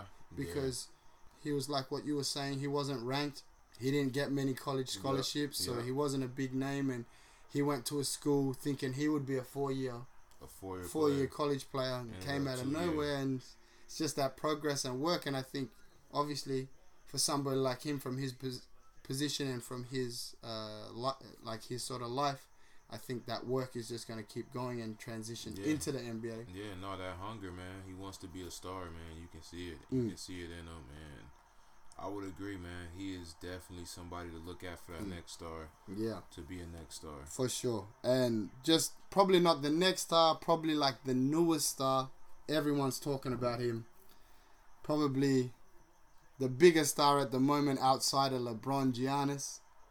You got to talk about Luka, man. Yeah. What are your thoughts? I see I seen him coming up on your Instagram a lot. Yeah, man. Luka. Another crazy game today in a loss though, but bro. I don't personally I don't actually understand what's happening because What- what do you mean? It's like he had an amazing season last year. Yeah. But I thought that was already like okay, it's going to be a slow progress from there. But it looks like he's actually He's four or got it. five times Well, better. look, this is what I'm gonna say. He has it because he was playing. He's been playing pro since he was what, 14, 15 years old. 14, yeah. You know. So I so I posted So- a photo not uh, long ago of him Uh-huh. playing against OKC in a preseason as a 16 year old. He's Exactly. guarding Westbrook. Exactly. He's on the same court. So when you look at it from that perspective, he's been getting that pro experience, and then the Euro, the Euro League, that's a tough league. That's one of the best pro leagues in the world. You can say that's the second, third best league in the world. You know what I mean? And he's been getting MVPs there. He's been playing there. Yeah, you forget his about whole that. teenage life. You know, so when he got to the NBA, also there's different there's different rules. You know, in the Euro League, like you can play help defense, something like we talked about earlier. You Mhm. know, you got guys in the paint in the NBA. You don't. You have the court is bigger in the NBA. You know, um, there's different rules as far as like hand checking and being physical. And the NBA is not as physical as it as it used to be. Mhm. You know, so now Luka has just got guys on an island, and he has a good shot. He has a very high IQ, and he can score from anywhere on the floor. So the game has just come much easier to him in NBA than I think even it did in Europe. You know, which has him just transcending right now. Which guys are looking at him like, wow, like we didn't see this coming. I didn't see this coming. Yeah, I definitely You know what I mean? And I'm like, yo, this this transition is crazy. He's a triple double machine. He's averaging right now what thirty nine point eight. So that's pretty much ten boards and nine assists. And he's chucking in a steal at the same time. You know, with their record being sixteen and seven in the West. You know what I'm saying? So he's just he's Because like that was that was my that was my thing. Because I was I would see the stats and I was like, okay, well, how good's the team doing? But then Mm. without even knowing, the and realizing the amount of team su- success he's having, and He's, changed. He's he's given that culture, and I feel like what helped him. He learned a lot from Dirk last year. Yeah. Dirk having his last year and his first year. Dirk is giving Like a him all seamless, the like, experience. transition. Exactly. That goes back to what we were talking about as well. To like learn it, Full learning from your brother. peers. You know what I mean? And Dirk is a, a a champion, future Hall of Famer. Yeah, not just yeah. He's teaching had how his to- lumps too, lost Yeah. in the finals He's when he should have won. Teaching him how to approach the game. Mhm. I'm sure on a day to day basis. Mhm. Teaching him how to take care of his body. Teaching them how to become a champion. You Mhm. know what I mean? And have longevity in the league. And of course, a player like Luka's going to listen to that. Yeah. You know, especially I think with that's that, both that respect thing being where somebody international yeah. players as well. Mm. You know, so yeah, man, and he's just put in the perfect position. Like Dallas is a great organization. yeah they're serious about Um, basketball there. They got a great coach, great owner. So yeah, and I think like what you were saying, I th- where even though for me it's kind of unbelievable uh, his progress already, and it's kind of hard to see really how he can get better. But going back to what you said, I think it's the body. Is that that's like his next step? Yeah. That once once I he can like- get that body on point, Yeah. because there's you can just see just by looking at him that he could put in some more he work. in definitely terms- put in more work, and he and he will. And I feel like a lot of people may be like, "Wow, what, like you think that?" But I feel like his three point shooting could get better. You know, he's not that great. Like we see the three point shooting Mm. on the highlights, but his three point shooting is not even that where it can could and where it's going to be. Mm. Like eventually, I think he can get to like high thirties, Mm. maybe even in the forties. So yeah, as we speak, he's 40%. thirty-two percent. and that's low. Yeah, But what somebody also may have thought. You know Mm. what I mean? in comparison to what? Yeah, by looking at the highlights and watching all the Yeah, little 32. clips here and there. Yeah, Like, but I think uh, in saying that, um, in terms of his clutch moments, and when it's really time to shine, that's he when hinted. his game. And that's what I mean. Like he'll eventually be that'll eventually become consistent. You Mm. know what I mean? To where he's knocking that down consistently, and that may you you may be looking at somebody averaging thirty to thirty five points a game if. Well- when he do that, well, bro, I think- even more assists.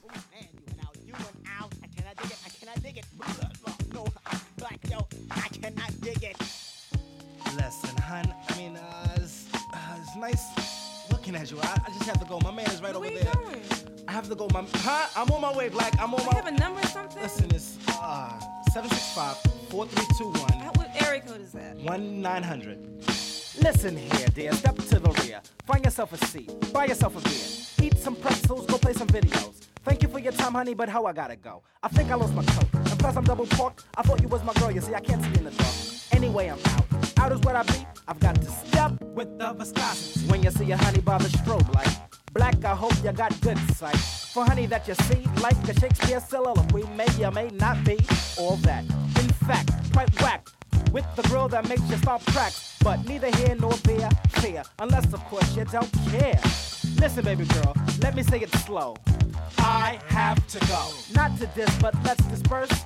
Yo, I'll see you later unless I see you first. I gotta go, I gotta go, I gotta go. go. I gotta go, I gotta go, I gotta go. go. I gotta go, I gotta go, I gotta go. Don't go. Just don't know, hun, I just don't know. Gotta go, I gotta go, I gotta go. I gotta go, I gotta go, I gotta go. I gotta go, I gotta go, I gotta go. See, something ain't right. It's the strobe light. I can't swing tonight, so uh,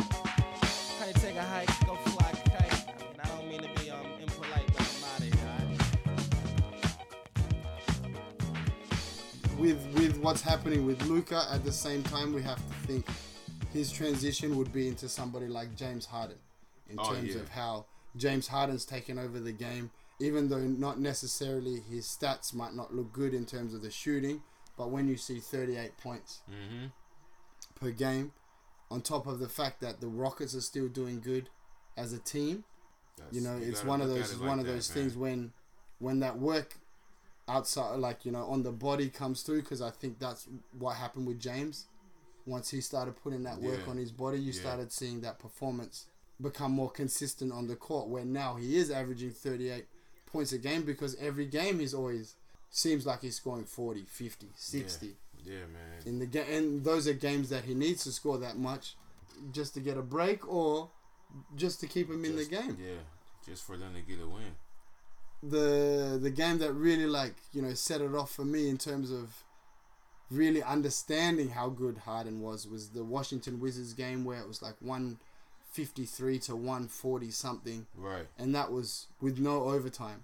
And you just even though when you look at that score you have to think what kind of game was Right, that. right. but they were going up and down the whole time. There was no breaks you know every, like a possession would end within five six seconds sometimes so you're running up and down Yeah. the court like you have to be in the peak physical condition to be able to perform like that so you, you have to respect somebody like Harden irrespective of your views on the stats that is You gotta respect. Harden, man. Anybody, I don't care what league you're in.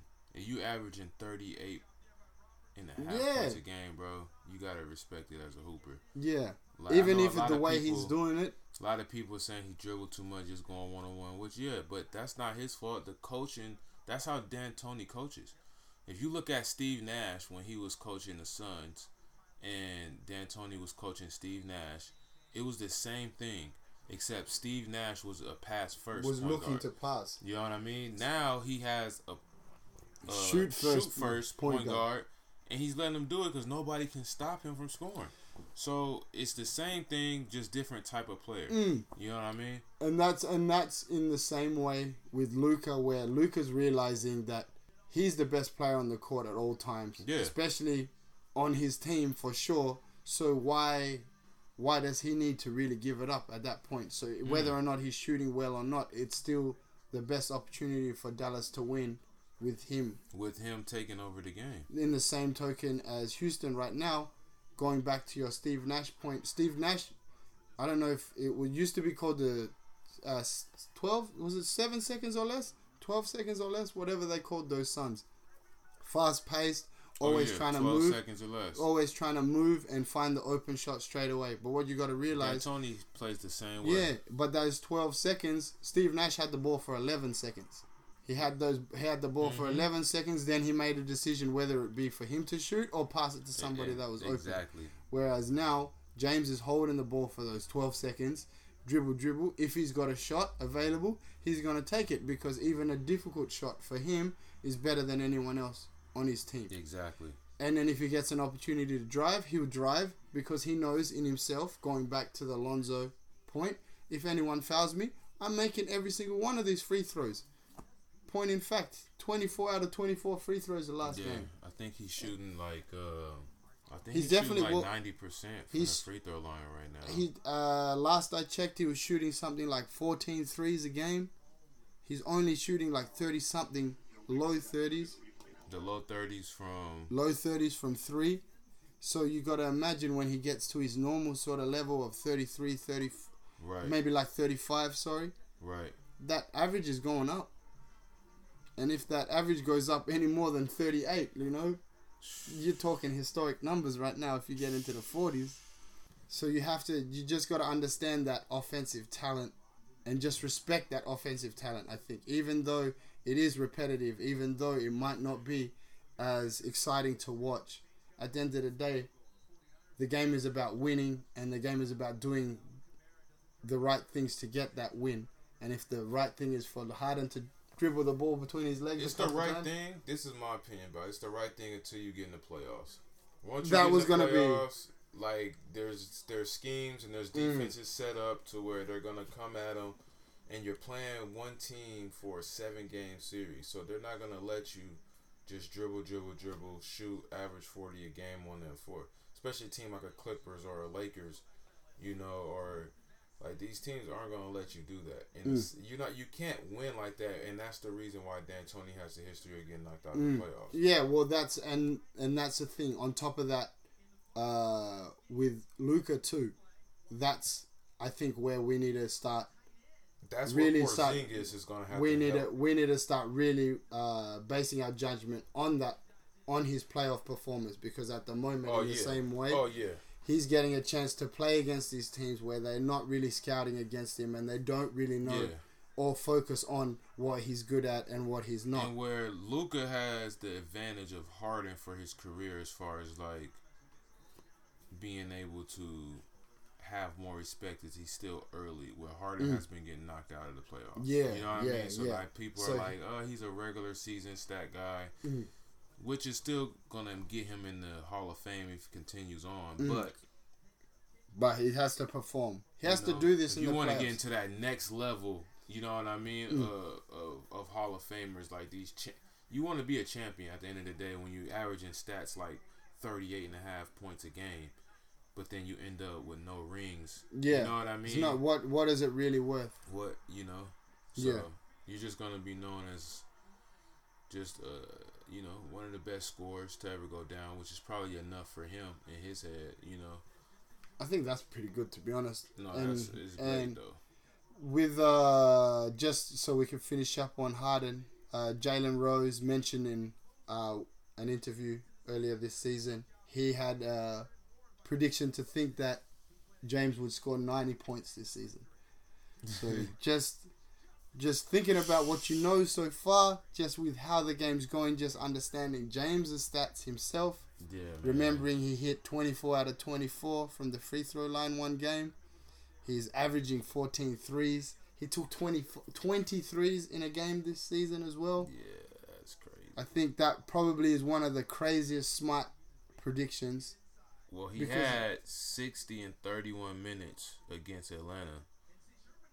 So I mean, has he played him- the Warriors yet? Has he played the G League Warriors yet? You give him ten more minutes, he might get eighty. Easy, he'll get 80, and then really at that point, then the very next game, he had fifty against the Spurs. So we're running out of time now, Yup, but we're just gonna try and go through some quick hits. Just I want to see your quick opinion on a couple of let's things. Do it. Let's do it. So just um surprise players for you. What are your thoughts on Carmelo so far? I mean, I mean, I, I always thought he should have a shot. Mm. I didn't really think he was maybe not a starter anymore. Mhm. But I thought he would be somebody good to come off the bench, give you a spark Mm. on some and some scoring. Mm. But I think as a starter, he's held his own. Like his Mm. shooting hasn't. He looks more athletic as well. Yeah, he's slimmed down Yeah. and he looks like he's in good shape. Mm. But you know, I don't think he's been shooting that well. Mm. Um, as far as like his shooting percentages, but you know he takes he, you know he takes quick shots. Yeah. But I think watching, I watched Portland a couple times since he's been there. He's starting to find his role. He's getting the ball moving a little more to players, Mhm. to his teammates and, And stuff playing like within that. the so, system. Exactly. So I think the more and more the season goes on, Carmelo will get more, you know, in Mm. tune with his his team and his rhythm. hmm Another young player that seems to be shining as well, Pascal Siakam.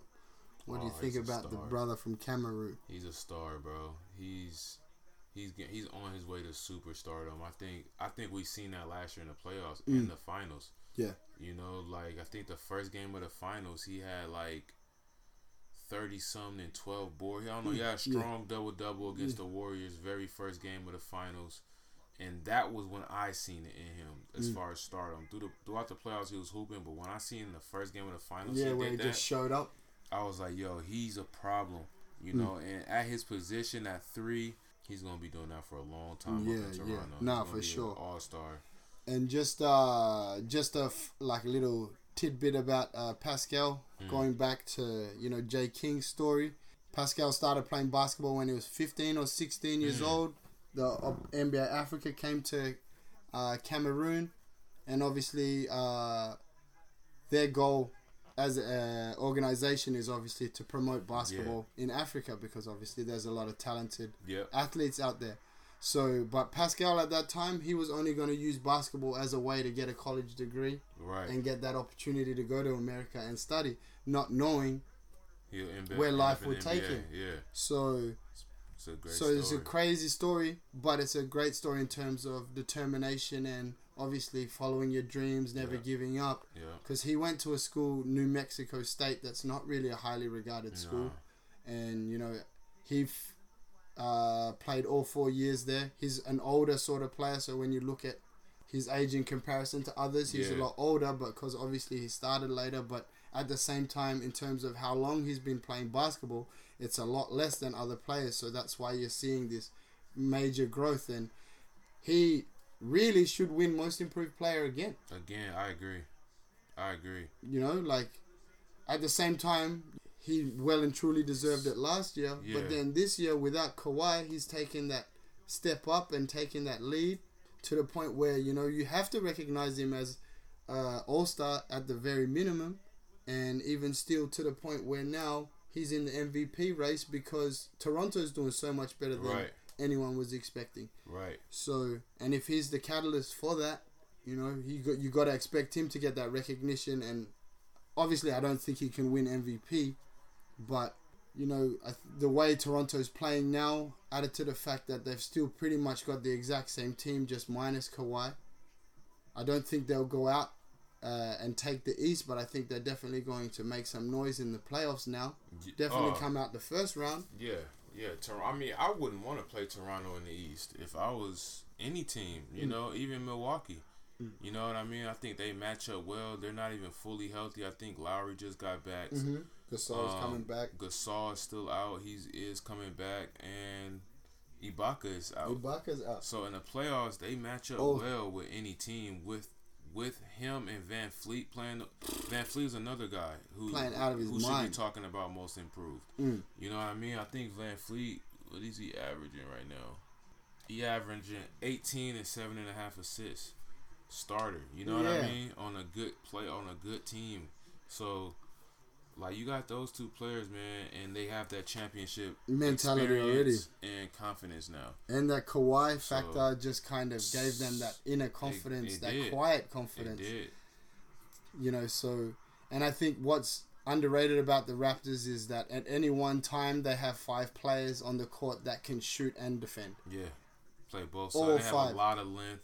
And They get up and down. Mm. I like that. And those are the teams that you'll see going towards the end of the season that will succeed more when you don't have to worry about one player on the other end and it's like, oh, what are we gonna do about this no, guy? exactly. We need him for we need him for offense, but he's a liability on defense. Exactly. Or the other way around, where you need him for their defense, but then they can't do anything on the other end. So, probably just uh, to wrap it up because we have gone way over time. Great conversation. Mr. King, is there any prediction that you want to put out to the NBA world now? Is there anything that you think that could happen soon or Going back to a sleeper, I'll say watch out for Kendrick Nunn from the Miami Heat. Mhm. He can possibly get Rookie of the Year over Ja. Watch out for the Raptors coming out the East. I think they have a legit chance of coming out the East Mhm. over a team like Sixers, Boston, and Milwaukee. I really don't think it's gonna be a surprise out of the West, man. My pick is the Lakers, though. Mm. But I think I don't think that's a surprise. it's you not know really what a I mean? surprise? It's gonna be one of the LA teams. You know exactly. So, but yeah, my surprise would be uh, like I said, Kendrick Nunn, who was a no name coming out the draft, Mm. averaging just under twenty points a game Mm. right now for the Miami Heat on a winning team, Yeah. and then the Toronto Raptors coming out the East. Look out for them Raptors, man. Look look out, bro. Mr. King, thank you for coming on the Players Club. Appreciate Yes, your sir. knowledge. Appreciate you having me, dog. Thank it you, was a sir. good convo. Said we over time, but you know it is any what shout it outs, is. any plugs you wanna you know, my boy's got his own podcast too. If you wanna Yeah, man, I got my own podcast. You can go uh, check it out. You know, the KK World Podcast is on all platforms. You want to check it out by me. Um, I wanna- Instagram. Instagram is jking702. Find me on Facebook at uh, Justin King, and then also on YouTube at J King Basketball. Yeah, and catch him uh, dominating the SBL for the Warwick Senators. Yes, He's back sir. again next season. 2020 SBL season, we coming We're hard. coming for the championship this year, I think. Championship, everything. I like it, man. If you're happy and you know, clap your hands. If you're happy and you know, if you're weary on yourself, if you're happy and you know, clap your hands. If you're happy and you know, stomp your feet. If you're happy and you know, stomp your feet. If you're happy and you know, and you're weary about, if you're happy and you know, stomp your feet. If you're happy and you know, Say hooray! if you're happy and you know, say hooray. Hooray! If you're happy and you know, wear on yourself, if you're happy and you know, say hooray. Woo! We've made it to the end of episode three. That was If You're Happy and You Know It, brought to you by my niece, Zahara Gebra Meskel. Thank you so much for listening. Thank you so much for lasting this long. I know it was a little bit longer than usual, but I hope the conversation was worth it. We're hoping to finish 2019 strong, so we got a couple more surprises before the end of the year. But as always, stay tuned to the Players Club on Instagram. Hit me up on HumphreyBear88 on Instagram. And if you want to talk about anything basketball, do not hesitate to hit us up on the DM. I'm always ready to have any sort of NBA conversation. But in the meantime, thank you again for listening. I appreciate you guys. This is the Players Club podcast. My name is Yosef. I'll talk to you soon.